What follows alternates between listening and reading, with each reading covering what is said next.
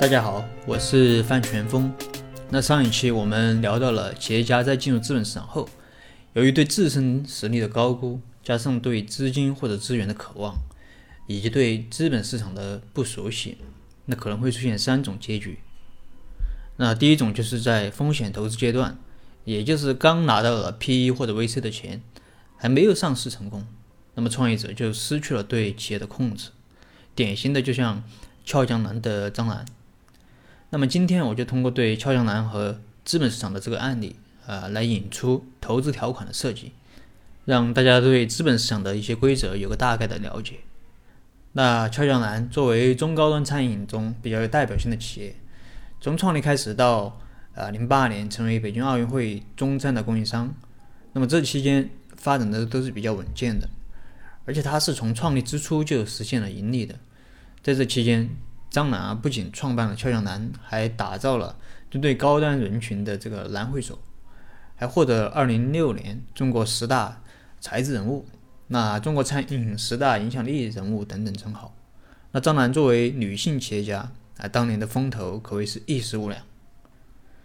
但自从俏江，但自从张楠决定上市，嗯，开始和风险资本接触接触的那一天，呃，俏江南的发展就开始出现了各种各样的问题。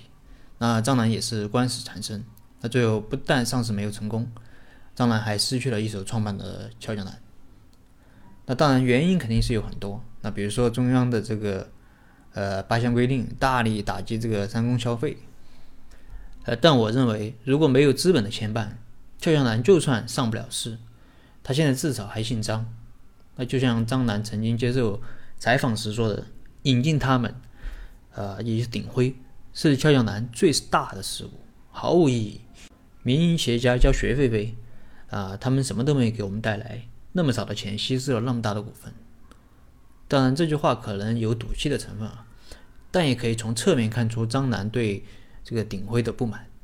所以，对我们企业家来说，资本是一把双刃剑，用得好，可能会让你在资本市场叱咤风云；用的不好，可能会被资本吞噬。最终可能会被踢出自己一手创办的企业。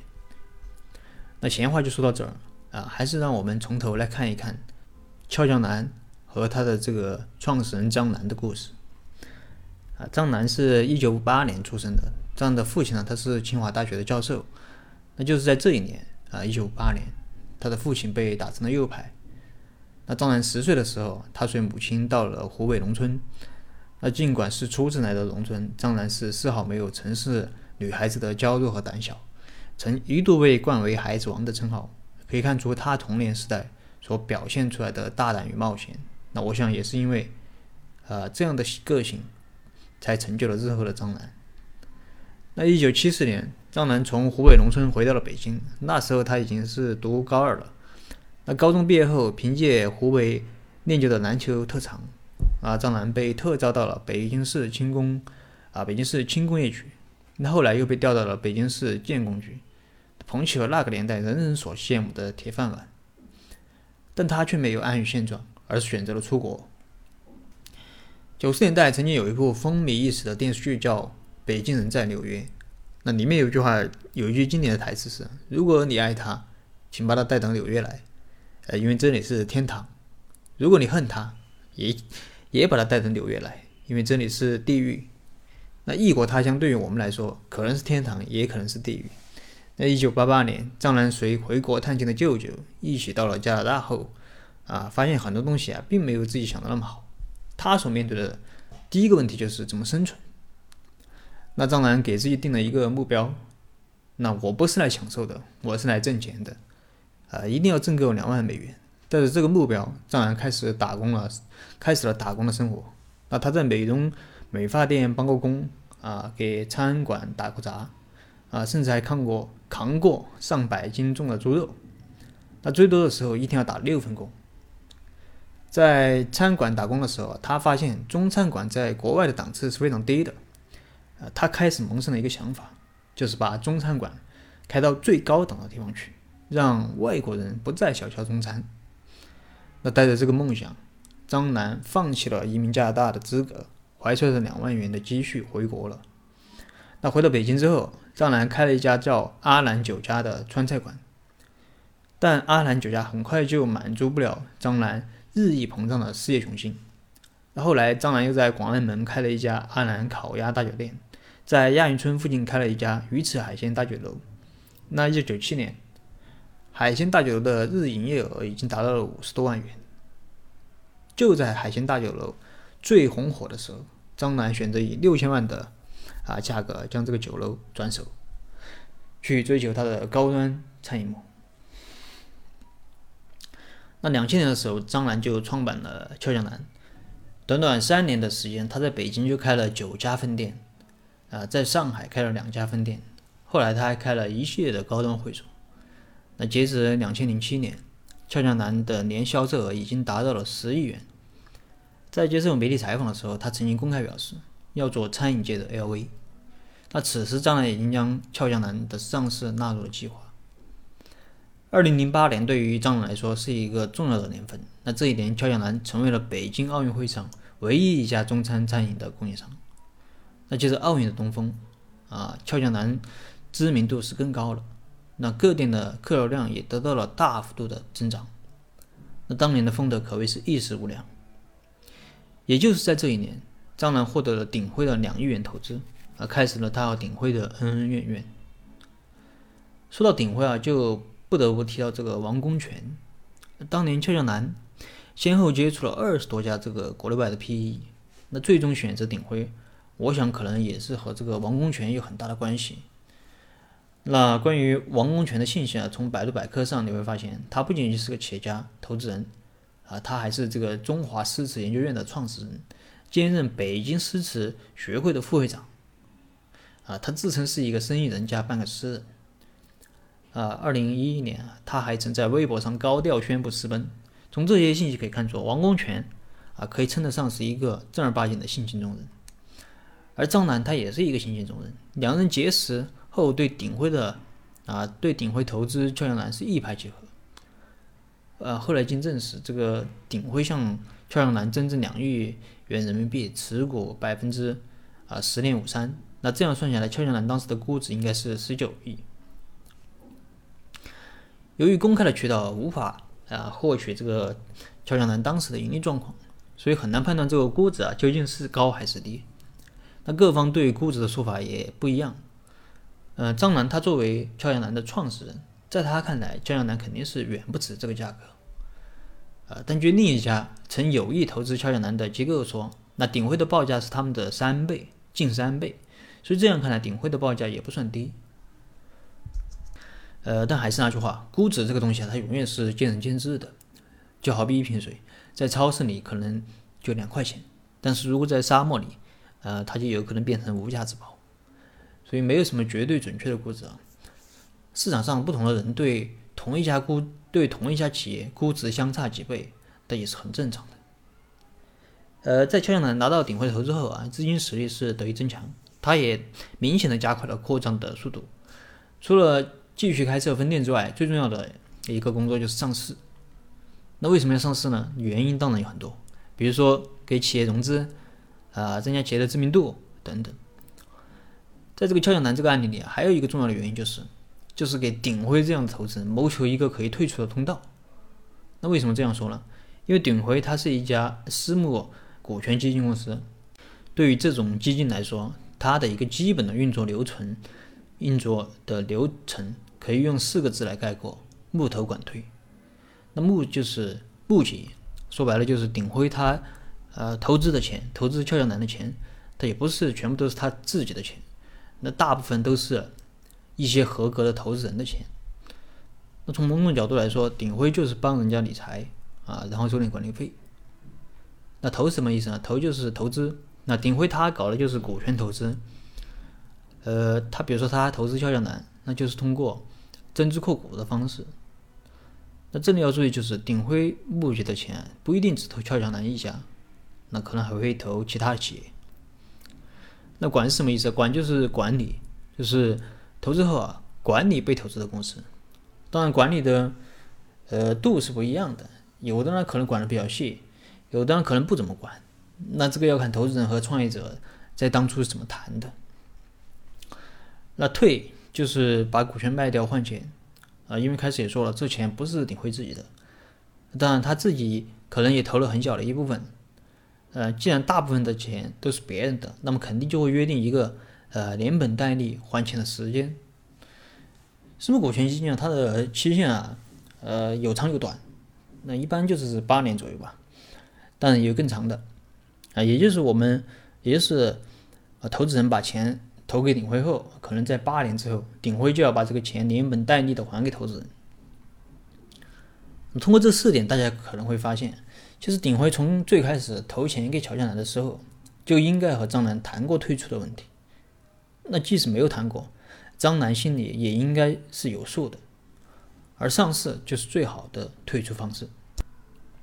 当然，除了上市之外，呃，还可以通过这个并购或者其他方式退出啊。并购就是如果呃有人看好俏江南，愿意买俏江南的股权，那么鼎辉可以借此机会把股权卖了套现。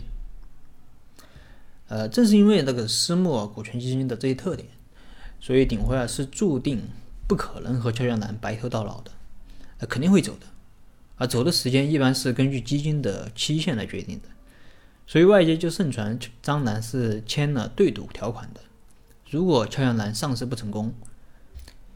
就想其他方法让鼎晖退出。那俏江南是于二零一一年三月啊首次向这个证监会提出上市申请的，但是天有不测风云，那上市申请提交之后啊，肖亚南实际上就被打入了冷宫。那监管曾冻结了这个餐饮企业的 IPO 申请，据说原因是餐饮企业的这个采购端和销售端都是现金交易，收入和成本无法可靠计量，无法保证。这个会计报表的真实性啊，当然这个是不是说辞就不知道了。呃，那在此之前，整个 A 股市场也仅有2007年上市的全聚德和2009年上市的这个香耀琴两家餐饮公司。当时除了俏江南之外，呃，有同样命运的啊，有同样遭遇的，还有比俏江南更早提交上市申请的这个顺丰集团、狗不理和这个广州酒家等等。啊到了20。一二年一月，那证监会就是终止了对俏江南的上市审查，啊，估计这个结果张楠早就预料到了。他曾经曾在这个二零一一年接受环球企业家采访的时候啊说过这段话，就是引进鼎晖是乔江南最大的失误，毫无意义。明明企业家交水费呗，他们什么都没给我们带来，那么少的钱稀释了那么大的股份。他还曾经表示，他早就想清退这笔投资了。呃，但鼎晖要求的是翻倍的回报，双方没有谈拢。从这个采访中可以看出啊，张楠引进鼎晖，钱的需求可能还是其次的。那前面啊，因为前面说过了，俏江南自两千年创建之初啊，就已经实现了盈利，而且连续八年都是盈利。到了二零零八年，销售当时的销售额已经达到了十亿元。那据当时中国那烹饪协会的秘书长。呃，介绍类似俏江南这样的中高端的餐饮连锁企业，行业的平均利润啊，应该在百分之五到百分之八之间。这样算下来，俏江南的利润应该在五到八千万的样子啊。所以说，可能钱都是次要的需求。那么他最需要的，可能还是资源，比如说一些政府啊、媒体啊、市场营销的一些资源。那我猜测这方面鼎晖对俏江南的帮助没有达到张楠的预期，所以张楠才会说出这样的话。但从另一个方方面可以看出啊，张楠毕竟是第一次接触鼎晖这样的投资人，因为他对资本市场规则不熟悉，所以可能在投资谈判的时候，很多东西都是口头上说一说，那并没有落到实处，或者并没有写到协议里。张兰当时说了这些话之后啊，圈子里反响也是比较大的。比如说当时的李国庆，他说这个企业啊，在融资的过程中，由于信息不对称。很可能被资本绑架，最后低价出售股权。可以看出，同样作为创业者，他还是比较同情张兰的啊。但是有人就不这样想了，嗯，比如说当时一位投行的大佬严燕啊，他说不知道鼎辉当时啊是不是拿着这个拿着把刀架在俏江南的脖子上签了约。那如果是这样，那这场婚姻一定是鼎辉的无私啊。商业的基石是对契约的尊重。和执行，一千年前的商人就知道诚信乃一切商业活动的根本。呃，若当年鼎辉的契约啊，不是武力相邀的这个城下之盟。嗯那么这样对投资人的事后谴责，呃及翻盘，就显得太缺乏商业的基本诚信了。从严严的这个说法可以看出，投资圈是很注重契约的。作为一名企业家，在投资前，你应该就要结合自身的情况和企业未来发展的前景，去考虑是否接受这个投资，并且在投资前，你也可以去调查投资方，那这些都是可以的。那商业社会就是讲究一个落子无悔，你协议都签了。你再后悔也没有用，那种对投资人那基于道德意义上的这个期望，把这个融资成功的希望完全寄托在这个投资人的个人人品上，啊，是一件我觉得是一件很可悲的事情。所以这也是资本市场无情的一面。那出了事是没有人会同情你的。那说回俏江南，啊，当时那个 A 股上市不成功，那张然他又想去这个港股上市。那当时有传闻，俏江南的 IPO 已经通过了港交所的聆讯，那上市在即。但在港股，俏江南的估值它是比 A 股要低，所以张楠打算再等等。估值低啊，是因为啊，投资人对这个中餐未来的前景普遍存疑。那其中最主要的问题就是标准化的问题。呃，餐饮企业想说的标准化是一个很大的问题，比如说。呃，肯德基为什么做这么大？那很重要的一个问题就是它解决了，呃中它解决了餐饮标准化的问题。那虽然说肯德基的味道也不怎么样，呃，但至少人家能保证全国各地的味道都差不多。啊，为什么呃火锅容易做大？那为什么大家现在出去吃饭，大部分都是什么火锅呀、串串呀、啊烤鱼啊之类的？那火锅这个东西是就是天生的，它就容易标准化，像火锅底料。啊，都是标准化的生产，那味道都是一样的。啊，中餐炒菜呢，那这个就不一样了。那每一道菜都是现做，盐啊多少盐，那火候怎么把控，那这些都需要长期的训练。呃，所以关键啊在于这个大厨，但大厨他又不是火锅底料，嗯，这个大厨能标准化生产吗？啊，所以中餐的存在的问题就在这里。啊，但现在这个中餐它也在搞标准化。那企业可能专门有个部门就是搞标准化的，啊，大厨天天在那里做菜，然后把这个标准定下来，啊，但但也基本上是一些低端的中餐或者快餐，对味道的要求不那么高的，像俏江南这种，他立志做高端餐饮的，想搞标准化，呃，还是有相当难度的。你还比如说这个中医和西医。中医的这个标准化就没有西医做得好。中医望闻问切啊，比如说脉象这个东西，那这个东西它就没有那西医的什么 B 超啊、CT 啊来的直接、来的直观。那诊脉啊，各种脉象是什么感是什么样的感觉？这个需要啊长年累月的训练。那就像大学刚毕业的中医给你看病，你敢看吗？但西医他可能呃三十几岁他就很牛逼了。当然这一块啊，属于商业模式的问题啊，很多，呃，商业模式想要做大，首先要解决的就是这个标准化的问题。那不扯这些了，还是来看这个俏江南啊，啊，正因为中餐标准化的问题啊，张楠在港股并没有拿到理想中的估值，所以他打算再等等。但这一等啊不但没有等来市场的回暖啊，反而是形势是每况愈下。二零一二年底，那中央出台了八项规定。那大力打击三公消费，奢侈品、高端酒店、高端餐饮都遇到了行业的拐点。那我前面讲了，鼎晖是做啊，作为一家私募股权基金，它都有一个周期性的问题。所以从投资俏江南的那一天起，他就在考虑如何保在保障收益的情况下退出。而正是私募股权基金的这一特点，让外界猜测鼎晖和俏江南是签了对赌协议的。对鼎晖来说啊，反正我到时间了我就要走，啊，因为这个钱，呃，也是我从别人那里募进来的。那么在规定的时间内，我就要把这个钱还给投资人，否则我就是违约。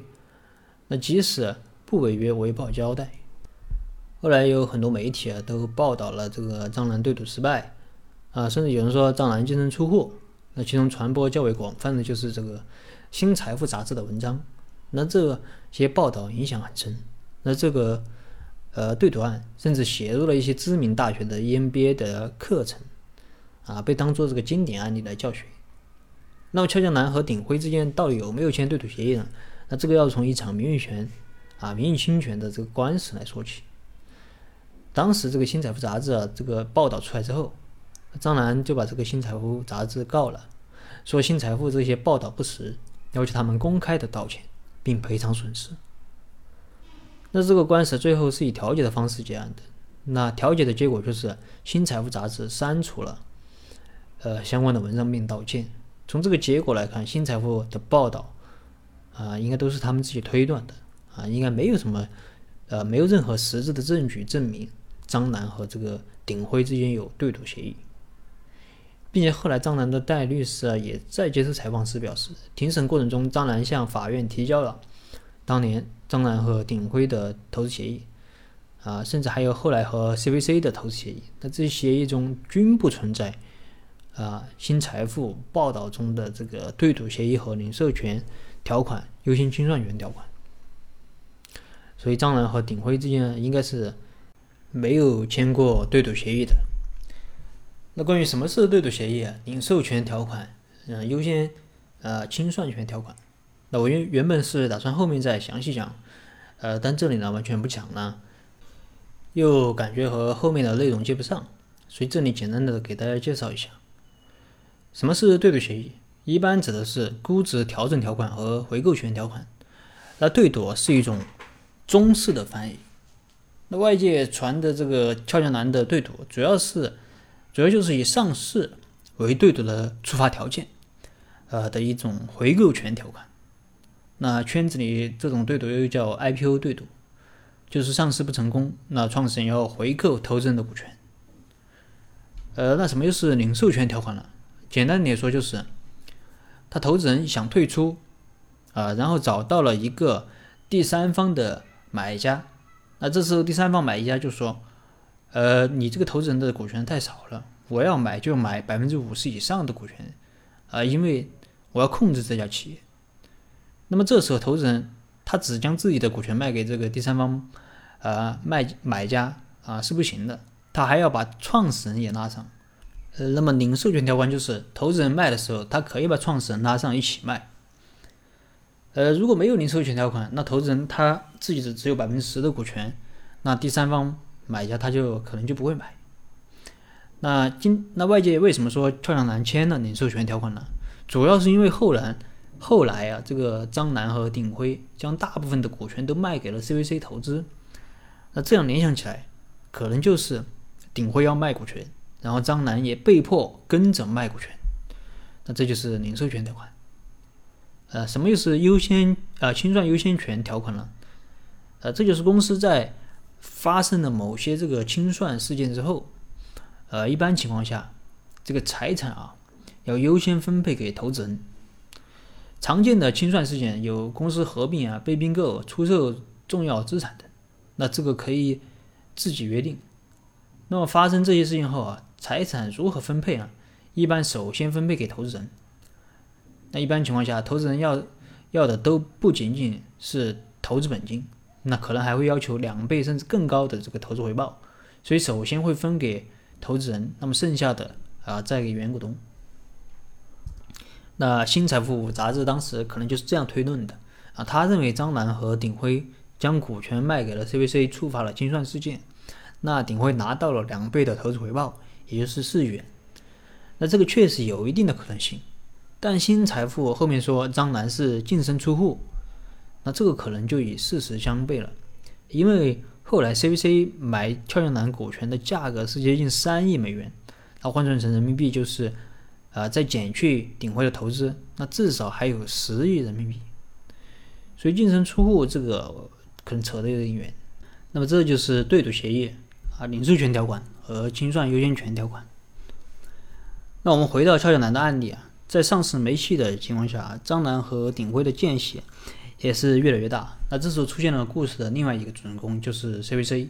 那 CVC 是一家来自欧洲的私募股权投资机构。二零一四年，CVC 宣布完成了对乔江南的收购。当时据说，呃，是用二点八亿美元购买了肖像南百分之八十二点七的股权，其中除了张楠的股权之外，还包括鼎晖的百分之十点五三。那张楠为什么要找 CVC 合作？传言很多。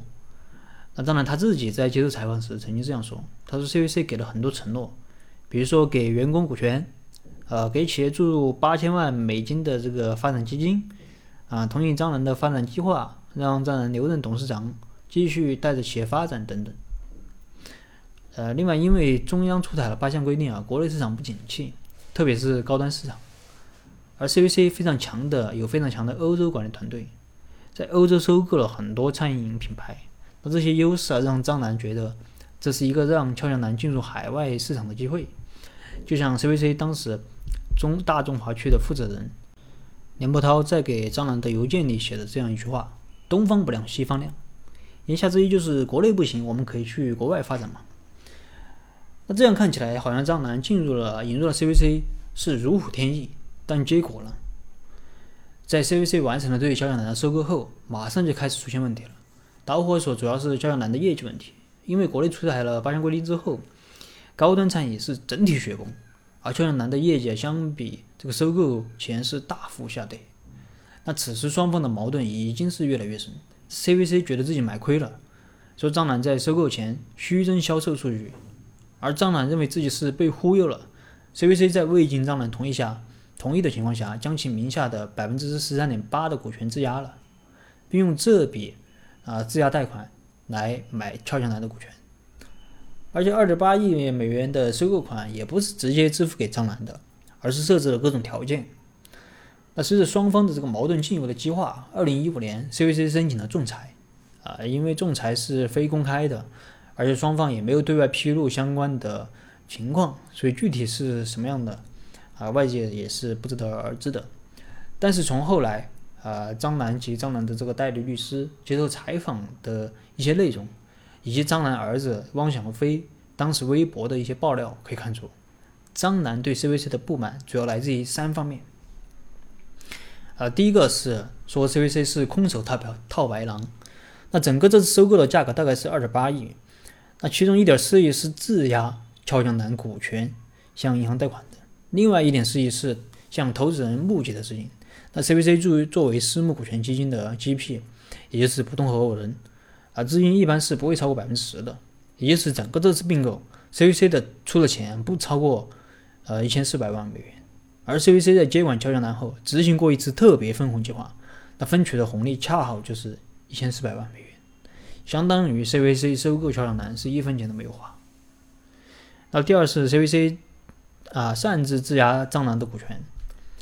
那这次并购最大的问题就是张楠将手中的股权啊都转让了，那手中只留了百分之十三点八，而这百分之十八十三点八并不是国内这个肖像南实体公司的，而是境外一个壳公司的。这家壳公司通过层层持股，最终控制境内的这个实体公司。虽然张楠持有的这家境外公司的百分之十三点八的股权，但他已经不再持有境内实体公司的任何股权了。那可能在张楠张楠看来，他确实持有俏江南百分之十三点八的股权，但是从法律上来说，他已经无法控制境内的实体公司了，那以及境内实体公司的股权了。而 CVC 质押的实际上就是境内实体公司的股权。那有人说张楠被骗了，但我们认为啊，呃，其实张楠心里应该是清楚这件事的。之所以说 CVC 擅自质押张楠的股权，不外乎就是双方扯皮嘛。当然，他也有可能真的被骗了。那所谓被骗，可能就是一些口头的承诺没有落到实处。但无论如何，就像我们前面说的，那企业家对投资人基于道义上的这种期望是不切实际的。啊，那管理投资前说的天花乱坠，但写到这个协议、投资协议里的东西就一定要搞清楚。那很多矛盾都是来自于投资协议。那有些时候，我们这个创业者和投资人，他可能都知道这个协议有问题，但都觉得。啊，自己把对方算计了，签的时候都是啊睁一只眼闭一只眼，但这个协议签了之后呢，啊可能呃两败俱伤啊，当然最吃亏的还是我们创业者。那第三点是张楠的个人资产被冻结，那 CVC 认为购买张楠的股权的钱啊应该是要注入公司的，而张楠认为这些钱是股权转让的钱，那你应由张楠呃个人来支配，也就是你 CVC 应该把这这些钱给张楠。所以这一点也是我前面说过的，那投资人投里一定要搞清楚到底是增资扩股还是股权转让。如果是增资扩股啊，一般是没有什么争议的，那这钱肯定是给公司。但如果是股权转让，那就最好要约定清楚这个钱到底是给个人还是给公司，因为你不约定清楚的话，单从法律上来说，你股权转让的钱应该是给原股东而不是给公司的。那么在仲裁进行的。进行中，又发生了一件事情。呃，CVC 用于收购乔江南的那一点四亿的贷款是违约，又违约了。啊，就是质押乔江南全部股权贷的那笔钱。那这是怎么回事呢？啊，因为首先他这笔贷款的还款来源主要是乔江南的现金流。那同时我们上一期讲了，因为中央出台了八项规定，那高端餐饮是整体雪崩，那乔江南的经营指标也是。不太理想，那我估计银行可能设置了一些提前收贷的条件，比如说某些财务指标不合格就可以提前收贷。那据说当时银行方面啊还曾要求过 CVC 向乔江南注资，呃来应对这个违约，但 CVC 不仅拒绝注资，而且还不按时还款，所以就有了后面的这个贷款的违约。那么按照约定啊，如果违约，银行就要派人接管俏江南。来处置这个质押物，也就是俏江南的全部股权。那张楠作为俏江南的创始人，难道他只能眼睁睁的看着俏江南被接管吗？是的，他可能真的只有眼睁睁的看着俏江南被接管。那我前面提到俏江南的，在被收购之前，它的股权结构是非常复杂的，涉及离岸呃和国内的至少六七成的股权结构。简单点说就是。CVC 收购了俏江南之后，张楠持有的百分之十三点八的股权，呃，是公司最高层级的，啊，是公司最高层级在开曼注册的一家公司。那这家公司后来被证实注册资本只有一万美元。张楠当时担任这一公司的董事长，而开曼这家公司下面有百分之百的持有这个 BVI 公司，而 BVI 有百分之百的控股了香港的某某个公司。那香港的某个公司呢，又百分之百的控股了境内的中国境内的这个实力公司。那同时，张楠二零一三年是辞去了国内所有带有“俏江南”字号的相关公司的董事和法定代表人的职务。那他当时就只是最高层级这个开曼公司的董事长。所以说，这个 CVC 收购“俏江南”之后，张楠在“俏江南”已经没有，已经没有实际的什么任何的话语权了。所以，到底公司还不还钱，他可能真的是做不了主。如果俏江俏江南被接管，那股权被转卖，意味着张楠以后也很难再重返俏江南了。当然，这个张楠对他一手创办的这个公司，他肯定是呃有感情的啊。他即使拿不回这个俏江南啊，他也想着做点其他的事情，就是呃拿回这个俏江南的商标。那这又是怎么回事呢？那二零一七年一月五日啊，俏江南的俏江南股份有限公司正式向收购方这个 CVC 运营的俏江南北京企业管理有限公司发出了律师函，称这个商标转让协议啊，呃，以致这个自动终止且不具有法律效力。俏江南北京企业管理有限公司应立即向客户返还俏江南啊等七十二个商标。并在收到本函之日起七日内配合客户办理该七十二项商标的商标商标转让手续。从这个律师函，我们可以推测出，张楠转让给 CVC 的俏江南北京企业管理有限公司，啊，应该是实体运营俏江南各地门店的，但是他没有俏江南的商标，而真正的商标所有人应该是俏江南股份有限公司。那这家公司我们估计是张楠所实际控制的。那这种模式其实很常见，呃，就像海底捞，在香港上市的那家海底捞，实际上并不拥有海底捞的商标，而海底捞真正的商标持有人是四川海底捞公司，呃，然后由四川海底捞公司授权给香港上市的这家海底捞使用。呃，为什么张楠在这个时候提出拿回商标呢？